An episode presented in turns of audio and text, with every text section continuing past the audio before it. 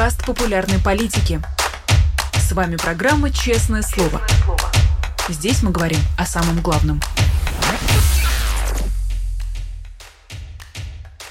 Друзья, всем здравствуйте! Вы смотрите канал «Популярная политика». Это программа «Честное слово». Меня зовут Саша Макашенец. И Хочу напомнить вам, что а, будет хорошо, если вы поставите лайки, напишите комментарии и не забывайте про суперчат, где можно задавать платные вопросы нашему сегодняшнему гостю. Это политолог Станислав Белковский. Мы его подключаем. Станислав Александрович, здравствуйте. Здравствуйте, всех приветствую. Ну, э, я, честно говоря, обычно утренние честные слова, утренние программы наши стараюсь начинать не с политики, а с какого-нибудь одного вопроса такого, скажем, не связанного с политическими действиями. И вот хотел у вас спросить, насколько я знаю, вы довольно часто практикуете цифровой детокс. А не могли бы вы рассказать, собственно, в чем заключается конкретно ваша методика, точнее методика, которой вы придерживаетесь, и почему это важно сегодня?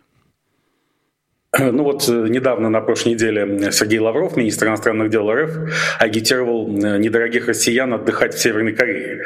Вот там цифровой детокс действительно обеспечен по полной программе, поскольку у тебя забирают все, э, все смартфон и компьютер, когда ты въезжаешь в страну и отдают только при выезде.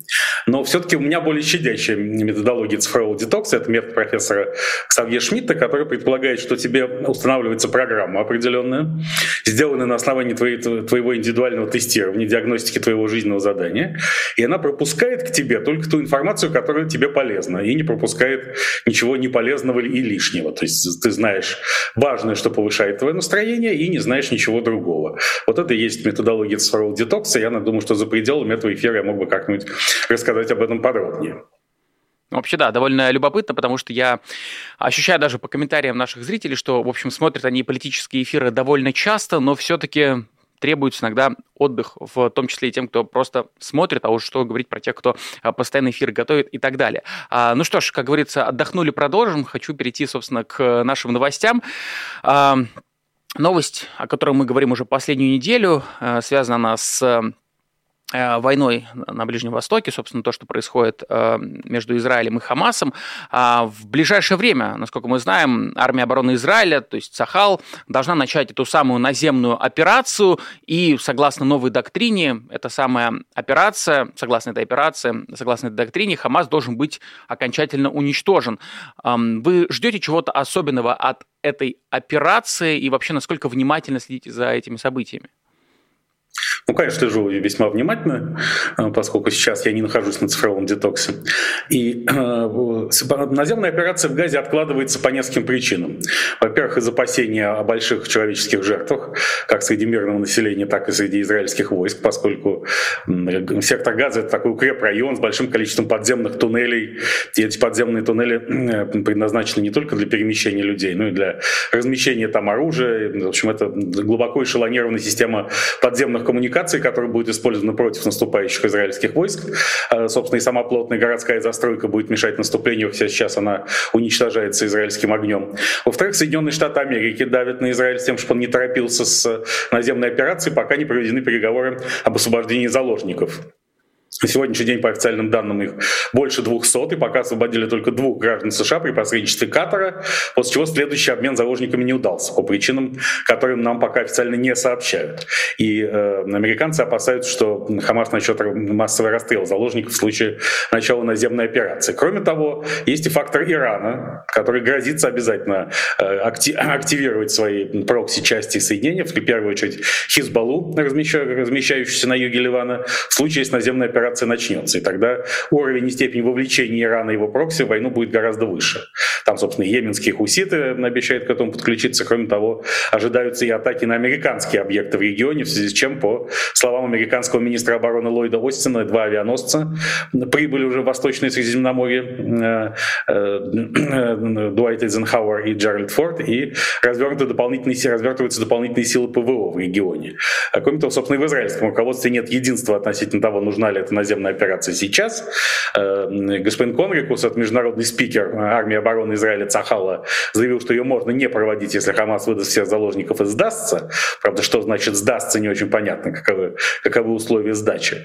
Ну а, как нам сообщил Нью-Йорк Таймс на днях, министр обороны Израиля Юав Галант вообще предлагал использовать наземную операцию в Газе для отвода глаз, а ударить мощным кулаком как раз по Хизбалле в Ливане. Но премьер-министр Биби Нетаньяху не одобрил этот план именно из-за позиции США, который считает, что в таком случае масштабное вовлечение Ирана в войну неизбежно, а этого Штаты хотят по-прежнему избежать. Поэтому ситуация с наземной операцией корректируется, если не меняется, по крайней мере, два раза в день, и мы должны за этим тщательно следить. А вот вы сказали, что нет э, какого-то единства в обществе Израиля по поводу наземной операции. А, но со стороны, скажем так, наблюдая за соцсетями, понятно, что это так себе показатель, но тем не менее со стороны кажется, что наоборот, вот в Израиле есть некое единство, все понимают, что необходимо эту наземную операцию провести, поставить какую-то точку. А что видите вы? Неужели слышны довольно сильные голоса, которые против наземной операции? Нет, э, в Израиле полное единство относительно того, что надо уничтожить Хамас. Этой точки зрения придерживаются носители самых разных политических взглядов. И религиозные Израиль, и светские в этом смысле. Э, война премного поспособствовала консолидации Израиля, который накануне войны был расколот и попереживал свой крупнейший внутриполитический раскол в истории, формально из-за реформы правовой системы, затеянной кабинетом Биби Нетаньяху, но на самом деле из-за того, что э, вся система противоречий между религиозным и светским Израилем вышла на поверхность после того, как долгие десятилетия находилась под спудом. И, но сейчас э, я говорил о разногласиях в, в, правящей элите, в руководстве Израиля, в том числе связанных с, с особой позицией США, которую игнорировать Иерусалим не может, несмотря на то, что Израиль, безусловно, делает ставку на самостоятельное обеспечение безопасности. Без поддержки США он э, не, не может устоять. Э, и здесь поэтому позиция Джозефа Байдена и его министров э, существенно важна. А США всегда смотрят на этот конфликт несколько шире, чем любая из стран, которые они помогают. Э, потому что США должны поддерживать определенный уровень отношений с исламскими странами в регионе. И поэтому последовательная поддержка Израиля, в том числе финансовая, сейчас 14 миллиардов долларов срочной помощи Джозеф Байден запросил в Конгрессе, согласие Конгресса на этот акт. И, так сказать, э, собственно, само присутствие американских войск в Восточном Средиземноморье и 4 тысячи морпехов, которые туда прибыли. Все это, безусловно, поддержка недвусмысленная, но вместе с тем совсем э, противопоставлять себя арабскому миру, суннитским монархам Персидского залива США не хотят, да и с Ираном они должны обращаться по-своему бережно, поскольку э, если эскалация конфликта примет гораздо больший масштаб, то и цена вопроса станет гораздо больше. Но я думаю, что по политическим мотивам, даже не по военным, а по политическим, Израиль начнет наземную операцию. Отказаться от нее в полной мере уже невозможно. Другой вопрос, какого будет ее сценарий. Ну, вариантов может быть несколько. Но при том, э, я совершенно согласен с теми, кто считает, уничтожение террористической инфраструктуры и даже полную, полная ликвидация руководства Хамаса вовсе не означает решение проблемы. В целом, поскольку Хамас — это не просто террористическая банда, это э, популярная среди палестинцев политическая сила. Самая популярная, каковой она остается с момента победы на парламентских выборах палестинской автономии в 2006 году. И свято место пусто не бывает. Физическое уничтожение этого поколения хамасцев может привести к появлению на авансцене других яростно настроенных э, лидеров с террористическими методами. И все эти проблемы, конечно, так или иначе должны быть политически урегулированы вскоре после нынешней войны. Вы также упомянули разные сценарии, которые возможны этой самой наземной операции. Не могли бы, может быть, так в общих чертах обрисовать, какие эти сценарии могут быть?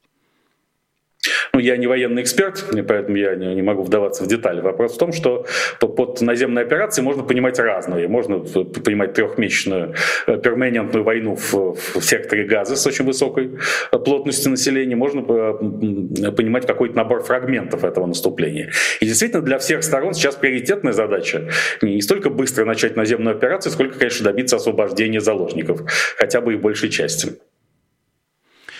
Хорошо, ну тогда вы еще, помимо прочего, упомянули уже США как одного из, эм, скажем так, акторов, тех, кто участвует в происходящем. Э, мы, мы часто слышим, что российская пропаганда каждый раз, когда что-то происходит, вспоминает про США, говорит, что эта война ведется в интересах США, ну и во всяком случае ведется по их вине. Это понятно, ну этим словам можно мы как бы особо не доверять, но между тем, если так отстраненно и объективно смотреть на ситуацию, как вы оцениваете позицию США в этом э, конфликте? Можно ли сказать, что они заняли какую-то однозначно чью-то сторону э, и там не готовы к каким-то компромиссам? С точки зрения кремлевской пропаганды, США виноваты, ты виноват в тем, что хочешь не кушать. США виноваты в том, что они главный модератор глобального миропорядка. И поэтому, собственно, и в официальной риторике Владимира Путина и других, собственно, в эскалации обвиняют не столько Израиль, но США точно. И когда, скажем, э, случился известный трагический инцидент в баптистской больнице Аль-Ахли в Газе, или когда, так сказать, вроде как попали в церковь Святого Порфирия, хотя на самом деле э, церковь осталась полностью цела, уничтожен только сопредельные здания, э, Кремль транслировал нечто, что кто бы не виноват, Израиль ли попал по больнице Аль-Ахли или террористическая организация организации «Исламский джихад», как утверждает Израиль, все равно виноват США. Потому что это их миропорядок, и они, соответственно, отвечают за любое неустройство, неустроение этого миропорядка. США, безусловно, однозначно поддерживают Израиль против Хамаса, но вместе они все время делают оговорки о том, что Хамас не тождествен палестинскому народу, и война должна закончиться ускоренным поиском политического решения э, для палестинского государства, того самого независимого, который никак не может возникнуть, но э, не возникнуть оно не может во многом по, по причине собственного руководства, которое в основном концентрируется концентрируется на воровстве международной помощи и во многом не заинтересована в создании полноценных государственных институтов. Палестина как серая зона это руководство вполне устраивает. Это вообще типичный случай для непризнанных или полупризнанных государств, когда легализация угрожает интересам правящих элит, поэтому они к ней не особенно стремятся, точнее стремятся только на словах. Э, к этому не очень рад арабский мир, который ничего не сделал за долгие десятилетия с 1947 года, чтобы палестинское государство создать. Я напоминаю, что э, риторика о том, что палестинское государство должно быть создано в границах 1967 года, вообще смехотворно. Потому что в 1967 году ни пяди земли не принадлежало палестинскому государству. Э, одна его часть была оккупирована Иорданией, другая Египтом. Потом эти земли уже перешли под контроль Израиля, именно США с Израилем в начале 90-х годов начали такие процессы создания палестинского государства. Сначала в лице ныне существующей палестинской национальной администрации привезли Ясера Арафата из Туниса в Палестину, признали Организацию освобождения Палестины во главе с Арафатом законным представителем арабского арабского народа Палестины, а тем самым была признана политическая субъектность арабского народа Палестины, что он существует, что это не такие же арабы, как другие, а особые палестинские арабы. Это был важнейший прорыв тогда концептуальный, эм, зафиксированный в соглашениях Осло, так называемых 1993-1995 годов. Поэтому тут жаловаться на США и Израиль, что они плохо создавали государство, не очень уместно. Но тем не менее Хамас в, нескольких, в некотором смысле уже добился своего. Во-первых, подвешенным оказалось подписание соглашения между Израилем и Саудовской Аравией, весьма важное важное для э, мира на Ближнем Востоке и самой системы взаимоотношений Израиля с э, суннитскими монархиями. Персидском заливе. Э, и это, конечно, очень выгодно Ирану, и поэтому США уже сейчас, опять же, устами того же Ллойда Остина, министра обороны, прямо обвиняют Иран в том, что он был инициатором этой войны, и что на этой войне активно действуют его прокси-силы, к числу которых теперь уже относится и Хамас, хотя его отношения с иранским руководством неоднозначные, потому что в, в, с 2015 года у них несколько охладились отношения, поскольку Хамас в сирийской войне э, выступил против президента Башара Асада, а Иран вместе с Россией за.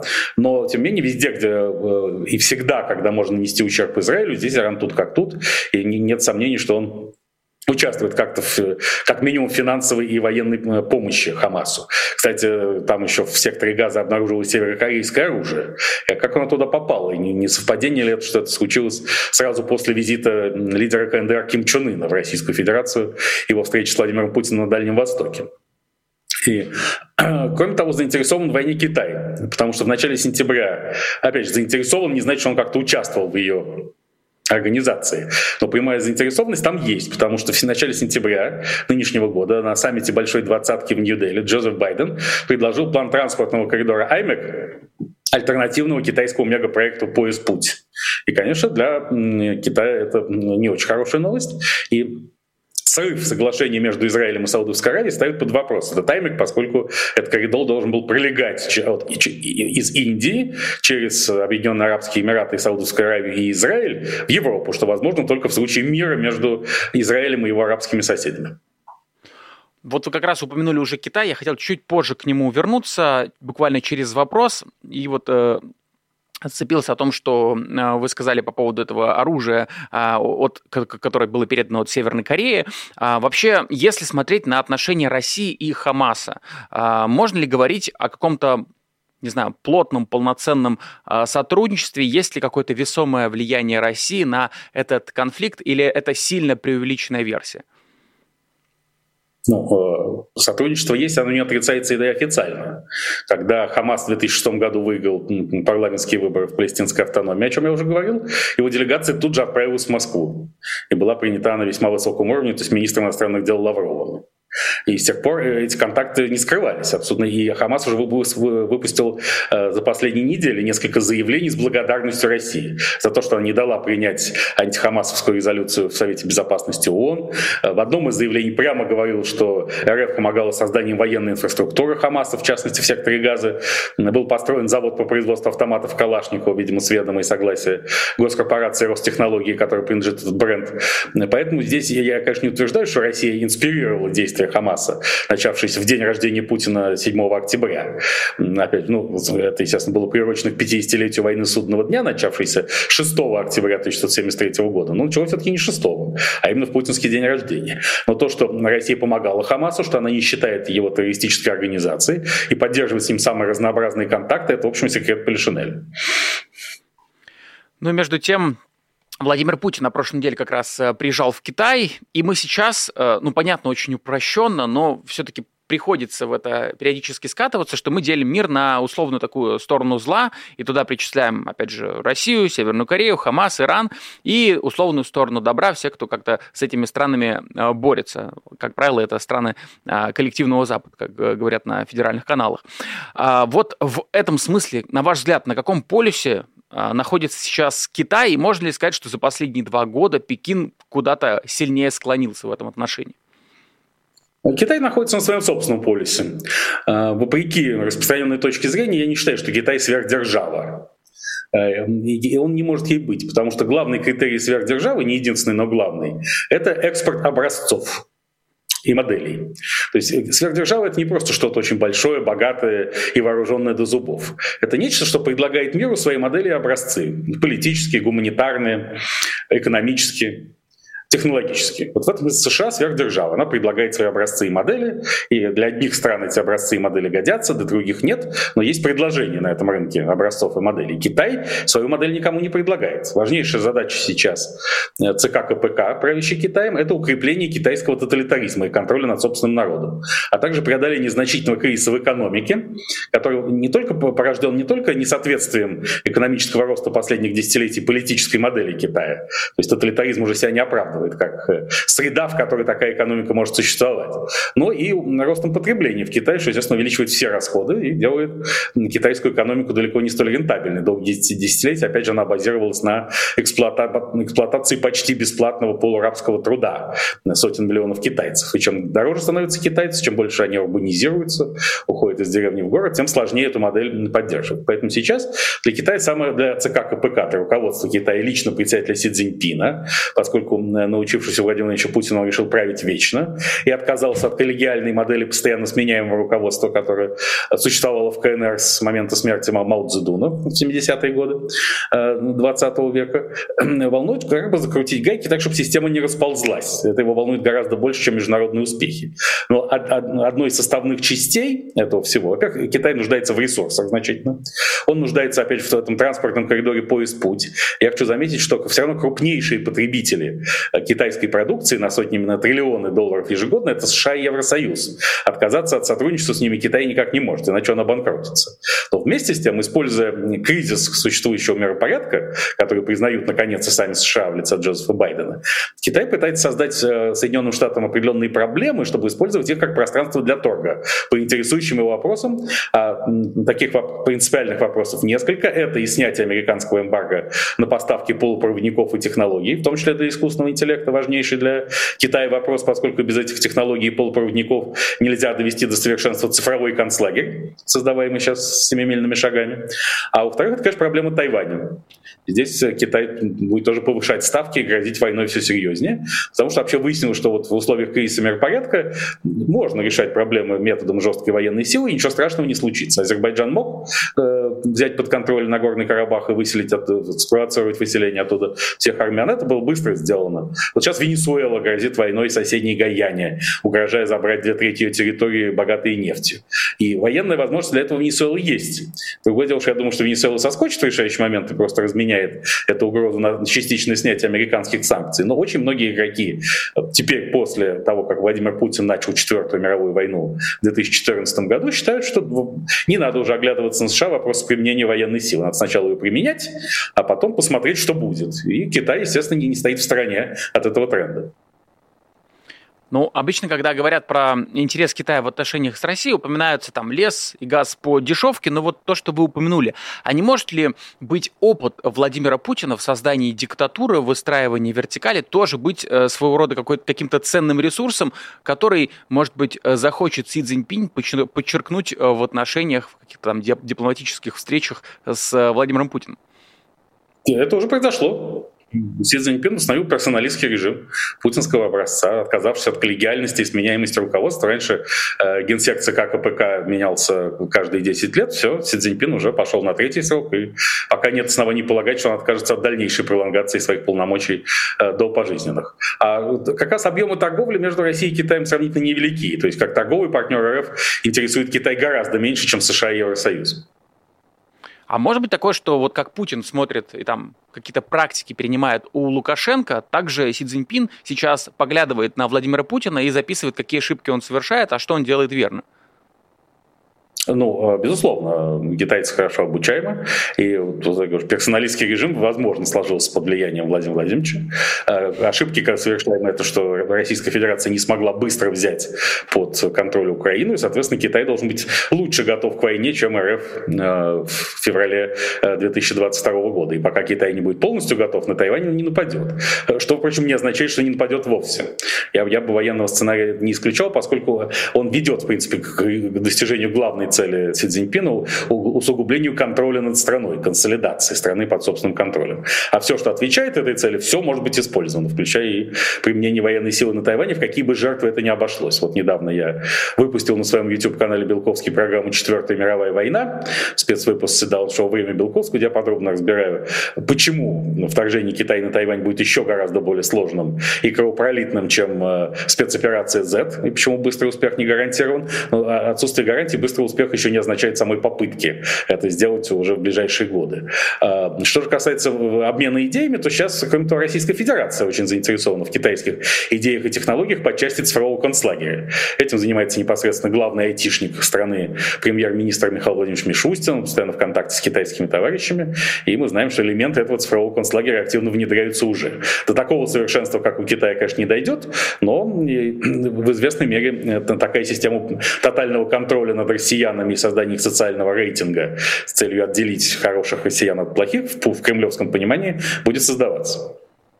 Ну, вы упомянули свой канал Белковский, мы рекомендуем на него подписаться, друзья. Ну и также, раз уж мы такую минутку анонс устроили, не забудьте поставить лайк, не забудьте писать платные а, вопросы. Один из платных вопросов, я вижу, у нас есть, я сейчас задам его через один. Хочу все-таки, а, раз уж мы упомянули Владимира Путина, а, спросить вас вот о такой детали, может быть, не слишком э, замеченной наблюдателем, но лично меня впечатлило. Владимир Путин удивился медленному росту популярности настольного тенниса. Э, по его словам, стол для этого вида спорта может поместиться в каждую квартиру. Вот, э, на ваш взгляд, насколько эта такая брошенная реплика иллюстрирует вообще представление Владимира Путина о жизни обычного гражданина? Владимир Владимирович Путин давно оторван от жизни обычного гражданина и не стремится ее понимать, а, собственно, уже долгие десятилетия. Но настольный теннис — это любимый вид спорта Си Цзиньпина, это реверанс в адрес Китая. А, самого же Владимира Владимировича больше интересует хоккей, поэтому он уже объявил в хоккее крепостное право и заявил, что молодые талантливые спортсмены-хоккеисты не должны покидать Российскую Федерацию. Хоккей вернул Путину ощущение утрачиваемой молодости. Он начал заниматься им относительно недавно, чуть больше 10 лет назад, и он сам не раз рассказывал, как он учился кататься на коньках со стулом, и вдруг неожиданно уже, когда ему за 60, он становится выдающимся хоккеистом, который может забить кучу голов, пусть и вчерашним, но профессионалом. И, в общем, это хоккей, поэтому его очень радует, это реальный предмет его увлечения. К тому же он играет в хоккей хоккей ночью. Отсюда ночная хоккейная лига. А у Путина вообще режим дня сильно сдвинут в ночную сторону. Понятно почему, потому что не все люди могут хорошо переносить прямой солнечный свет. Вижу, один из наших зрителей вас э, упрекает, пишет, пишет э, платный вопрос 20 октября на эфире у Плющева. Белковский говорит, Путин мой кумир, мой герой, человек, которому я многим обязан. Это нормально? Спрашивает наш зритель. Конечно, ну просто это надо не вырывать из контекста, а я воспроизведу, как это было. Меня спросили, я уж не помню, что меня конкретно спросили, я имел в виду, что поскольку я путинолог, я занимаюсь изучением Путина, ну, может быть, с кумиром я погорячился, это была шутка, разумеется, про кумира, но то, что он предмет моих многолетних исследований, и что во многом я стал публично известен благодаря тому, что занимался и занимаюсь Путиным, это так. Вот поэтому, конечно, он мне как, независимо от знака, это как, с каким знаком я воспринимаю этого человека, он мне, безусловно, дорог. Он предмет моих изысканий, компаний. И тогда я сказал ведущим э, господину Плющеву и госпоже Фингельгауэр, что то, что мы с ними общаемся, я вижу их красивые молодые лица, это во многом заслуга Владимира Владимировича Путина, потому что иначе я не был бы им интересен, если бы не занимался Путиным. Хотел перейти к уже упомянутой теме пропаганды естественно, российской пропаганды в 2024 году вот так вот, так вот появилась новая информация о бюджете за 2024 год. А, и вот там перераспределились а, деньги в пользу отдельных каналов. В 2024 году телеканал «Звезда» получит примерно в два раза больше денег, чем в 2023 году. Увеличится, между тем, бюджет и у Russia Today, а вот, например, ВГТРК недополучит немножко, но бюджет у них сократится. Вот скажите, стоит ли в этом перераспределении, ведь, казалось бы, что если не, дел, не деньги лучше всего транслируют какие-то политические нюансы, но вот стоит ли в этом перераспределении видеть э, политический подтекст, что кто-то усилился, кто-то ослабился? Российская Федерация идет ускоренным путем милитаризации. Собственно, сам военный бюджет в будущем году почти 11 триллионов рублей, это втрое больше, втрое, чем военный бюджет 2021 года. А, поэтому, соответственно, растут расходы на военную пропаганду, скорее, чем просто на информационную политику.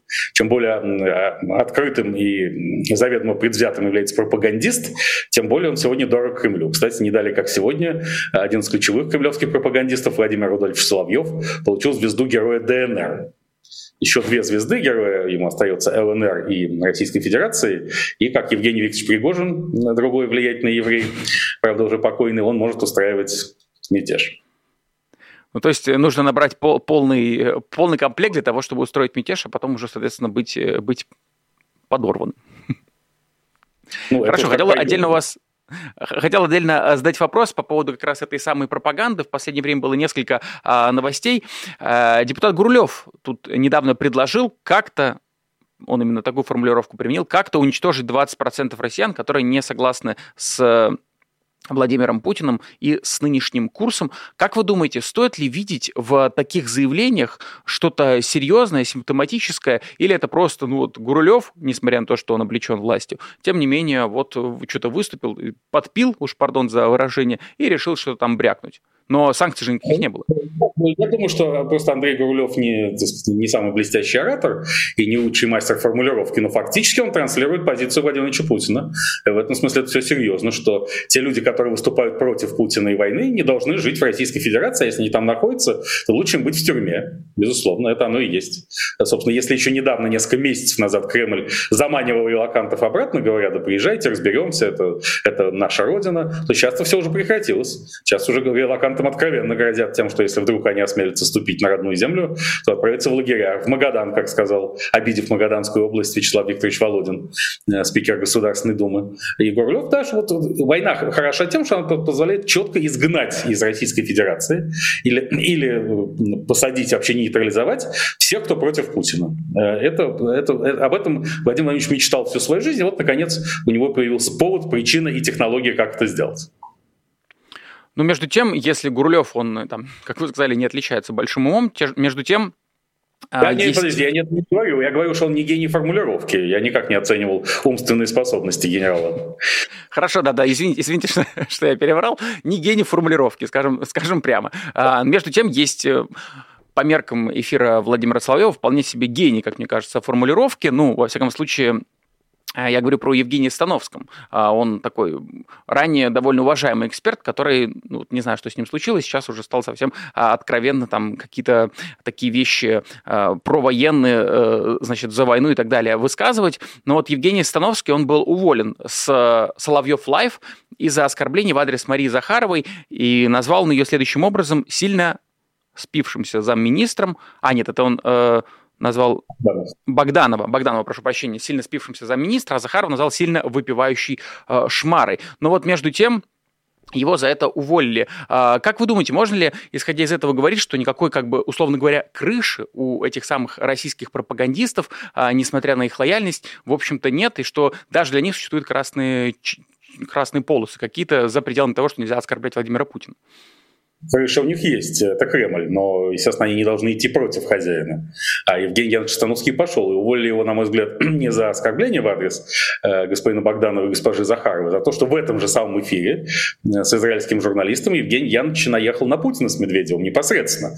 Почему-то на это не обратили меньше внимания. Я думаю, что Кремль сознательно переключил внимание на этот фрагмент с э, высокопоставленными сотрудниками МИДа, чтобы самый вкусный кусок из, из этой программы Сатановского, из этого выступления Сатановского популяризировать, а вкусный кусок, я увидел своими глазами, э, был такой. Он, он сказал, что Путин э, хорошо умеет удерживать власть, но у него, у него Сатановского есть большие вопросы к управлению страной при Путине, э, что Путин уйдет, если Путин уйдет в 2030 году, вопрос о распаде Российской Федерации будет поставлен ребром, и этот распад весьма вероятен, а преемником Путина, почти дословно я цитирую, будет маленькое слабенькое дерьмо типа Медведева, при котором Россия окончательно развалится. Вот он такой был текст. То есть, видимо, Евгений Янович решил, что его позиция еврея и жителя свободного мира ему дороже, чем роль статуса кремлевского пропагандиста, и решил перейти на сторону условного противника. Даже так. То есть, может, скоро мы увидим, услышим, точнее, еще более жесткие заявления в адрес э, кремлевских чиновников. Ну, теперь уж, когда Евгений свободен, и вообще э, любой человек, который хочет как-то выскочить из этой тоталитарной машины власти, э, должен делать какие-то такие подобные заявления. Но, впрочем, мы, например, видели заявление Аркадия Юрьевича Воложа, основателя Яндекса, который осудил таки войну э, пару месяцев назад и признал свою долю ответственности как представителя правящей РФ элиты за эту войну. И выйти из-под санкций Евросоюза это не помогло. А некоторые влиятельные бизнесмены, близкие к Путину, не осудившие войну, не отрекшиеся от Путина и не признавшие никакой там ответственности, почему-то вышли из-под санкций в результате теневых кулуарных договоренностей с э, властями некоторых европейских стран и органами управления Евросоюзом. И это, конечно, э, вновь вызывает вопросы как к регламенту санкций, так и к моральной стороне принимаемых решений подобного рода.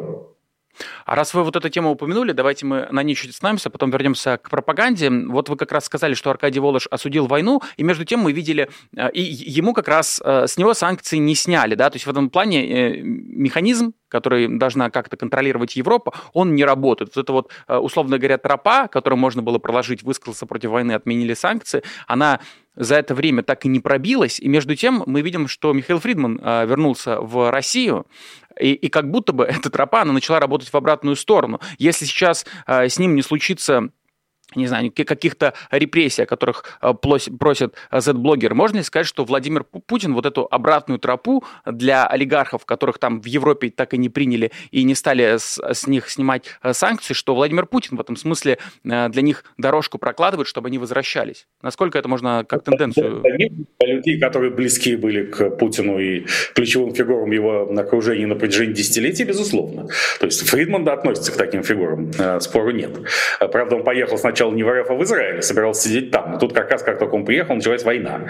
Видимо, Хамас решил, что Фридман — это большое усиление военной машины Израиля, израильской военщины, поскольку у Михаила Маратовича Альфа-групп огромный опыт там рейдерских захватов, борьбы за собственность. Если бы Фридман стал во главе израильского войска, идущего на сектор Газа, то, может быть, это было бы гораздо страшнее, чем наземная операция Цахала в его нынешнем виде, поэтому Хамас решил бить на упреждение. И тогда уже Михаил Маратович собирался в РФ, где, видимо, оказался. Ну, конечно, все те люди, которые которые Путину близки, он готов всегда их э, при, при, прижать к любящей груди, тем более, что они э, публично никогда не осуждали войну и не отрекались от Путина. Они что-то там говорили не публично и, возможно, даже подписывали какие-то никому неизвестные бумажки, так и не ставшие достоянием гласности, впрочем, поэтому доказать их наличие или отсутствие невозможно. И, и даже ходили слухи, что э, бенефициары Альфа-групп засветились финансовой поддержки вооруженных сил Украины, хотя этому доказательств тоже нет. Но тут еще для Владимира Путина важно, что Альфа-группа подверглась большим гонениям в Украине. Что сначала у нее забрали украинский Альфа-банк, переименованный в Сенсбанк, а потом еще Украина ввела отдельные санкции против Альфа-группы в связи с тем, что та является партнером и подрядчиком российских военизированных структур от Министерства обороны до Росгвардии, а всякие, кого обидела Украина, конечно, э, Путиным ценим особенно. Не случайно Владимир Владимирович разрешил украинцам с украинской территории на российскую переезжать по любому документу, даже просроченному. Это для того, чтобы, если украинец простой боится мобилизации, чтобы он быстренько сбежал в Россию и желательно потом еще на камеру сказал, как Путин прав, а украинские власти нацисты. А вот э, условный Фридман, он же он разве не будет в условной в категориях Владимира Путина считаться предателем? Ну, Видимо, Михаил Маратович не совершил ничего такого, что заставил бы Путина считать его предателем. Но анализируя, зная, так сказать, анализируя опыт российских олигархов много лет, в чае Михаила Маратовича в частности, я не сомневаюсь, что его возвращение в РФ было согласовано с Путиным. Без гарантии безопасности, превентивной гарантии он бы не вернулся. Поэтому здесь Z-блогеры и военкоры могут э, яриться сколько угодно. Посадить Фридмана им не удастся. Ну, раз уж мы упомянули олигархов, хотел а, отдельно задать вам вопрос по поводу, а, ну, такая, может быть, немножко локальная тема. Между тем, у «Медузы» вышел новый фильм про Романа Абрамовича, и он довольно быстро вызвал много э, споров. Собственно, вот Мария Певчих довольно активно критиковала э, этот фильм, что в нем как-то слишком уж комплементарный образ Абрамовича складывается. А, вот я бы хотел вам такой, может быть, более широкий вопрос задать. Как вы видите роль Абрамовича в системе российской власти вообще? Ну, во-первых, я посмотрел этот фильм и готов немножко его прокомментировать, если вы не против. Конечно, только за. Э, уточню, что это не фильм «Медуза», если я правильно понимаю, а фильм независимого кооператива журналистов «Берег». Ну, действительно, видимо, этот кооператив как-то близок к «Медузе», поскольку «Медуза» занимается продвижением продуктов «Берега», в том числе этого фильма. Это очень забавный фильм, э, очень смешной. То есть, безусловно, это рекламный ролик Романа Абрамовича, неформальный девиз которого «Снимите с Абрамовича британские и европейские санкции».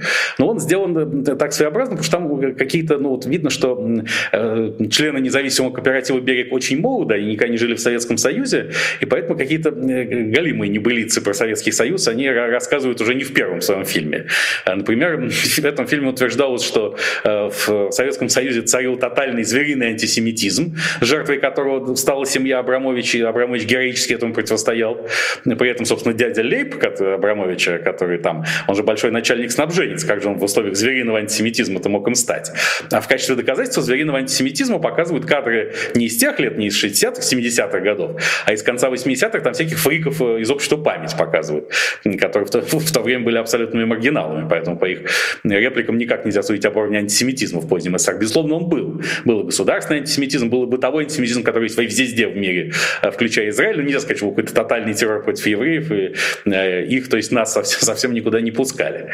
Дальше там какие-то байки про то, что э, там кооперативы действовали в каком-то особом валютном режиме, и поэтому любой кооператор э, типа Абрамовича мог заработать миллиарды на ровном месте. И я сам был, как вы будете смеяться, кооператором в конце 80-х годов, и никакого там особого валютного режима не было и близко.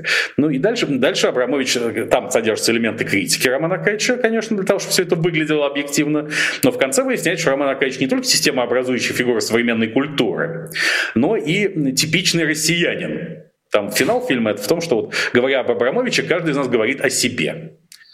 Ну, я не сказал бы, что вот я, например, говорю, говорю об Абрамовиче как о себе. Безусловно, Роман Аркадьевич – это казначей семьи Ельцина в конце 90-х годов 20 века, один из людей, который привел Владимира Путина к власти. Один из архитекторов операции «Преемник», он остается близким другом Владимира Владимировича. И его представителем по многим деликатным вопросам, включая переговоры с Украиной. Сейчас, кстати, вышло очередное скандальное интервью Герхарда Шредера, бывшего канцлера Германии, где он рассказывает, что он тоже участвовал в этих переговорах с Украиной в прошлом году, и когда он связался с Путиным и предложил свои услуги, Путин предложил ему поговорить с его посланником. А кто, кто был этим посланником? Абрамович. Потом мне разыграли какую-то историю, что якобы их отравили и так далее. Кстати, назначение Рустема Умерова, нового министра обороны Украины, тоже могло не обойтись без Абрамовича, поскольку они давно уже находятся в формате взаимно лояльных бесед и и в том числе по вопросам обмена военнопленными. С помощью всех этих технологий Роман Аркадьевич хочет выйти, безусловно, из-под санкций. Э, видите, я никому не желаю оказаться под санкциями, желаю выйти всем, кто может, но Роман Аркадьевич Абрамович э, — это, безусловно, э, знаковая, ключевая, культовая фигура путинской системы власти, и он, так сказать, сколько бы раз в году он не посещал, вернее, раз в год он посещает Венецианское биеннале, как нам сообщили в этом фильме, сколько бы он не посещал Венецианское биеннале, его роль и статус путинской системе власти качественно никак не меняются от этого, равно как его вклад в становление этого режима. Спасибо большое. Ну и давайте я э, задам, наверное, финальные вопросы, которые касаются предстоящих выборов. Говорим мы в кавычках э, слово «выборы». Я вижу, что вы э, в вчерашней, кажется, трансляции как раз эту тему у себя на канале э, освещали. А между тем, ну вот, хочу оттолкнуться от анкеты, которую предложил Алексей Навальный, и начать с первого вопроса, такого, наверное, ключевого. А, вы, наверное, можете резюмировать то, что вы сказали у себя, тем самым и, э, в общем, наших зрителей тоже предлагаем вам, предлагаем посмотреть ваш вчерашний эфир. А являются ли выборы для вас, выборы 2024 года, чем-то значимым? С точки зрения судьбы страны нет. С точки зрения моей, моей личной судьбы да, поскольку я должен участвовать в них для очистки совести. А что это значит? Что для очистки совести это как? Это бойкот может ли быть э, способом очистки совести? Ну, э, я считаю, во-первых, это личный выбор каждого. Я вот действительно выпустил на своем YouTube-канале программу, которая называется «Выборы 2023. Правильное голосование». Э, в моей логике правильное голосование, которое, кстати, я рассматриваю как альтернативу концептуально умному голосованию Алексея Анатольевича Навального, это голосование за того человека, если он есть в списках, чьи нравственные качества вас в достаточной мере устраивают, независимо от того, сколько процентов он наберет. Здесь должен работать принцип «делай, что должен, и будь, что будет», и нельзя поддерживать людей, которых вы невысоко оцениваете нравственно, нельзя поддерживать людей, которые так или иначе будут за войну или э, тоталитаризм, какими бы прагматическими соображениями такая поддержка не диктовалась и не объяснялась.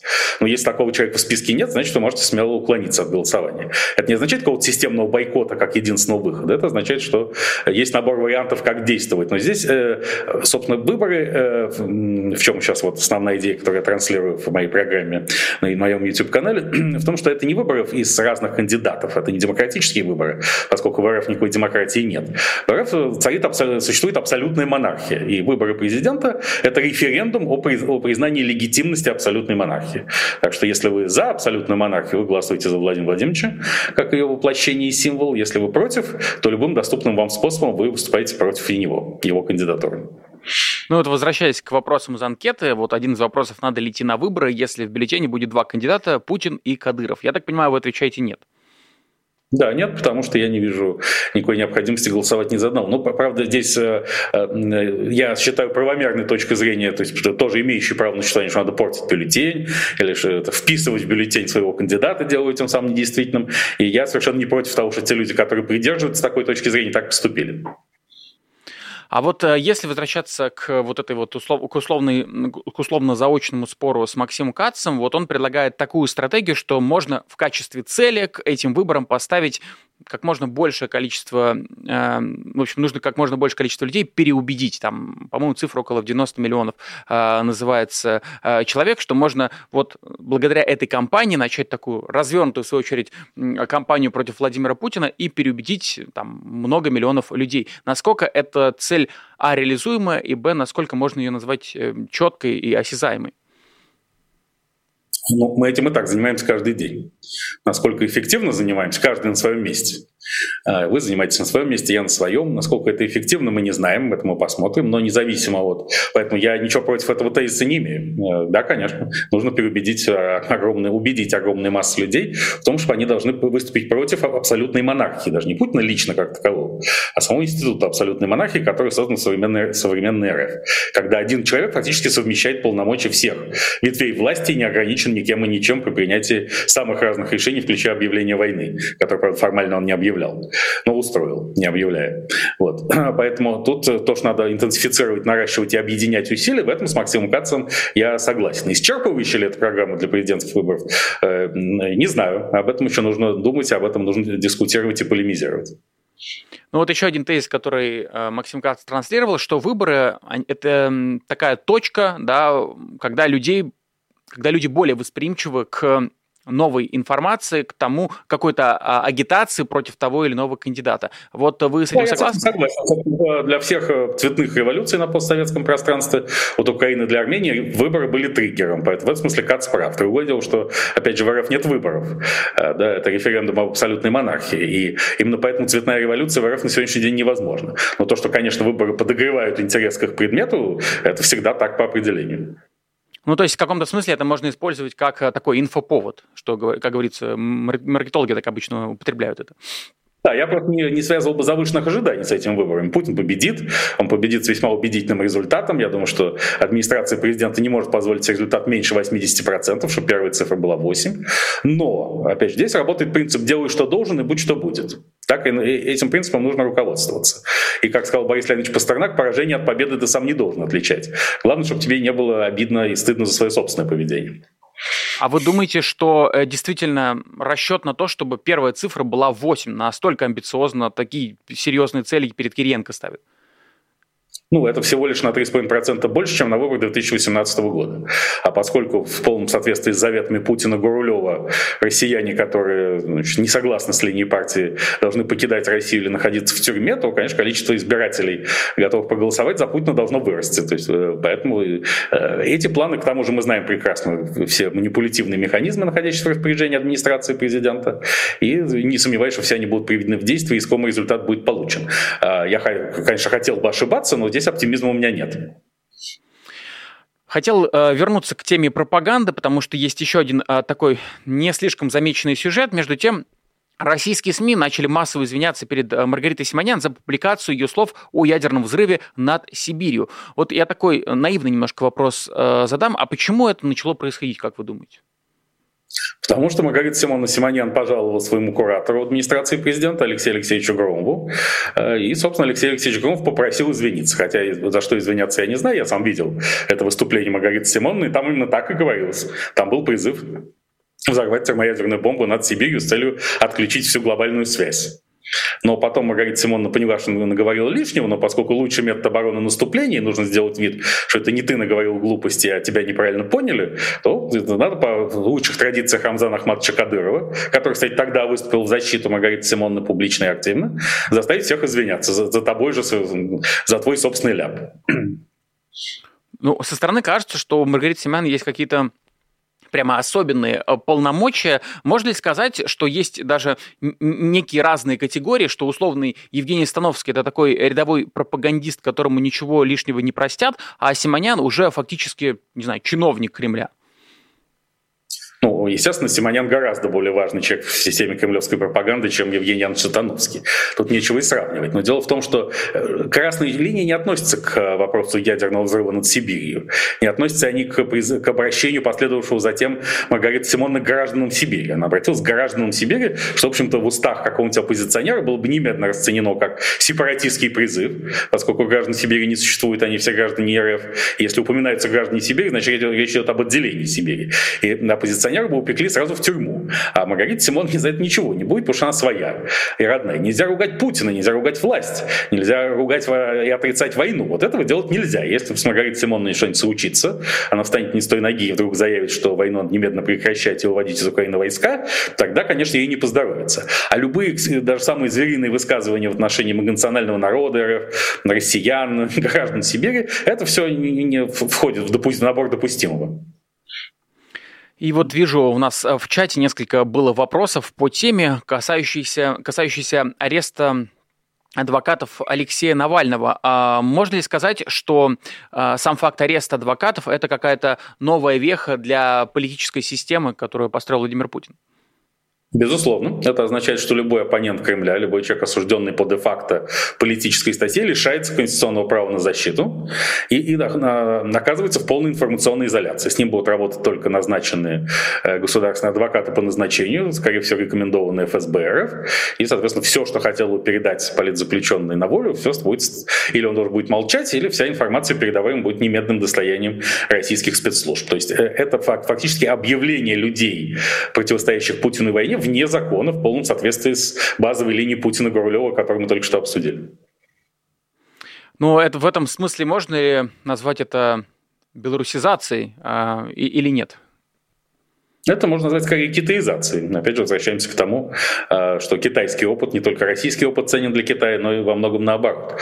Можно назвать это и белорусизацией, поскольку, естественно, Александр Григорьевич Лукашенко пошел этим путем несколько раньше. Но это, безусловно, большой ментальный прорыв в направлении просто изгнания из РФ в тех или иных формах любых людей, не согласных с существующим режимом и его войной. Ну, а вот если мы говорим про китаизацию, то, что Китай может что-то посмотреть у Владимира Путина, мы примерно а, понимаем. Но есть ли, не знаю, дисциплина, ресурсы необходимые у Путина для того, чтобы что-то подсматривать у Китая, как минимум, не знаю, какой-нибудь фаервол?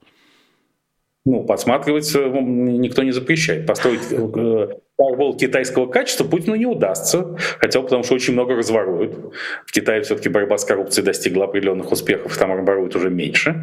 Хотя тоже там с, с коррупцией все не так плохо, э, несмотря на жесткость коммунистического режима. Но, тем не менее, какой-то наш доморощенный вариант фаервола таки будет построен. То есть я думаю, недалек тот час, когда в интернет можно будет заходить только по паспорту или по QR-коду.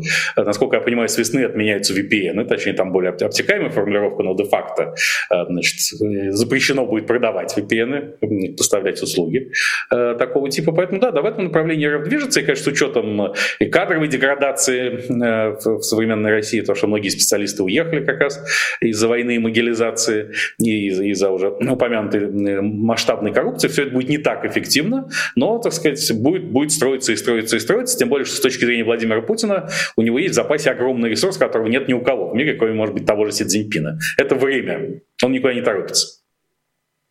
Ага, ну скажите, вы не только как политолог, но и как, получается, YouTube-блогер, в том числе YouTube-автор, скажем так, э, более торжественно, а, наверняка об этом часто думаете. Как э, вы считаете, YouTube будет заблокирован в какое-то время?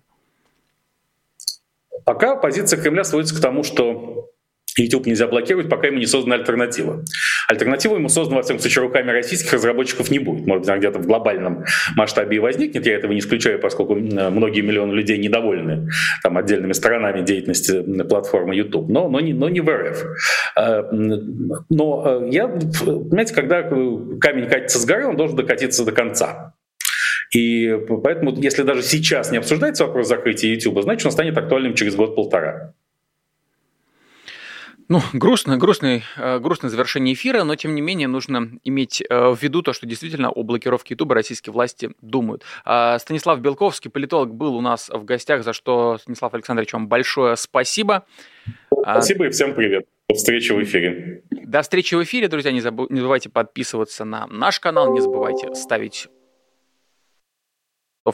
подписываться в частности, на YouTube-канал а, Станислава Белковского. Ну а также помните про суперчат, где можно задавать платные вопросы. Не только в рамках этого эфира, но и вообще в рамках других, например, вечерних эфиров. Я не знаю, если смотрите Сергей Бойков, в том числе можете тоже задавать платные вопросы. В общем, хорошая функция. А, вы можете и вопрос задать, и, соответственно, нам сделать некое пожертвование. Ну что ж, а, на этом все. Большое спасибо за то, что так бодро смотрели. И напомню то, что есть еще одна функция, как можно нас поддержать. Можно стать патроном программы «Честное слово». На ваших экранах сейчас появится QR-код, по которому вы можете пройти и, в свою очередь, стать патроном формата «Честное слово». Там все довольно просто, пару кликов, ну и дальше вы можете стать патронами, как я уже и сказал, в общем, поддерживать нас через платформу Patreon. Также на ваших экранах сейчас на бегущей строке имена тех, кто уже являются нашими патронами, за что, друзья, огромное спасибо. Сильно вам за это благодарна. Это такая форма обратной связи. Мы понимаем, какие программы популярны, какие менее популярны.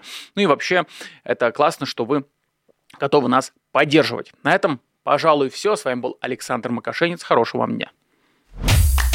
Вы слушали подкаст «Популярные политики». Мы выходим на Apple Podcast, Google Podcast, Spotify и SoundCloud. А еще подписывайтесь на наш канал в YouTube.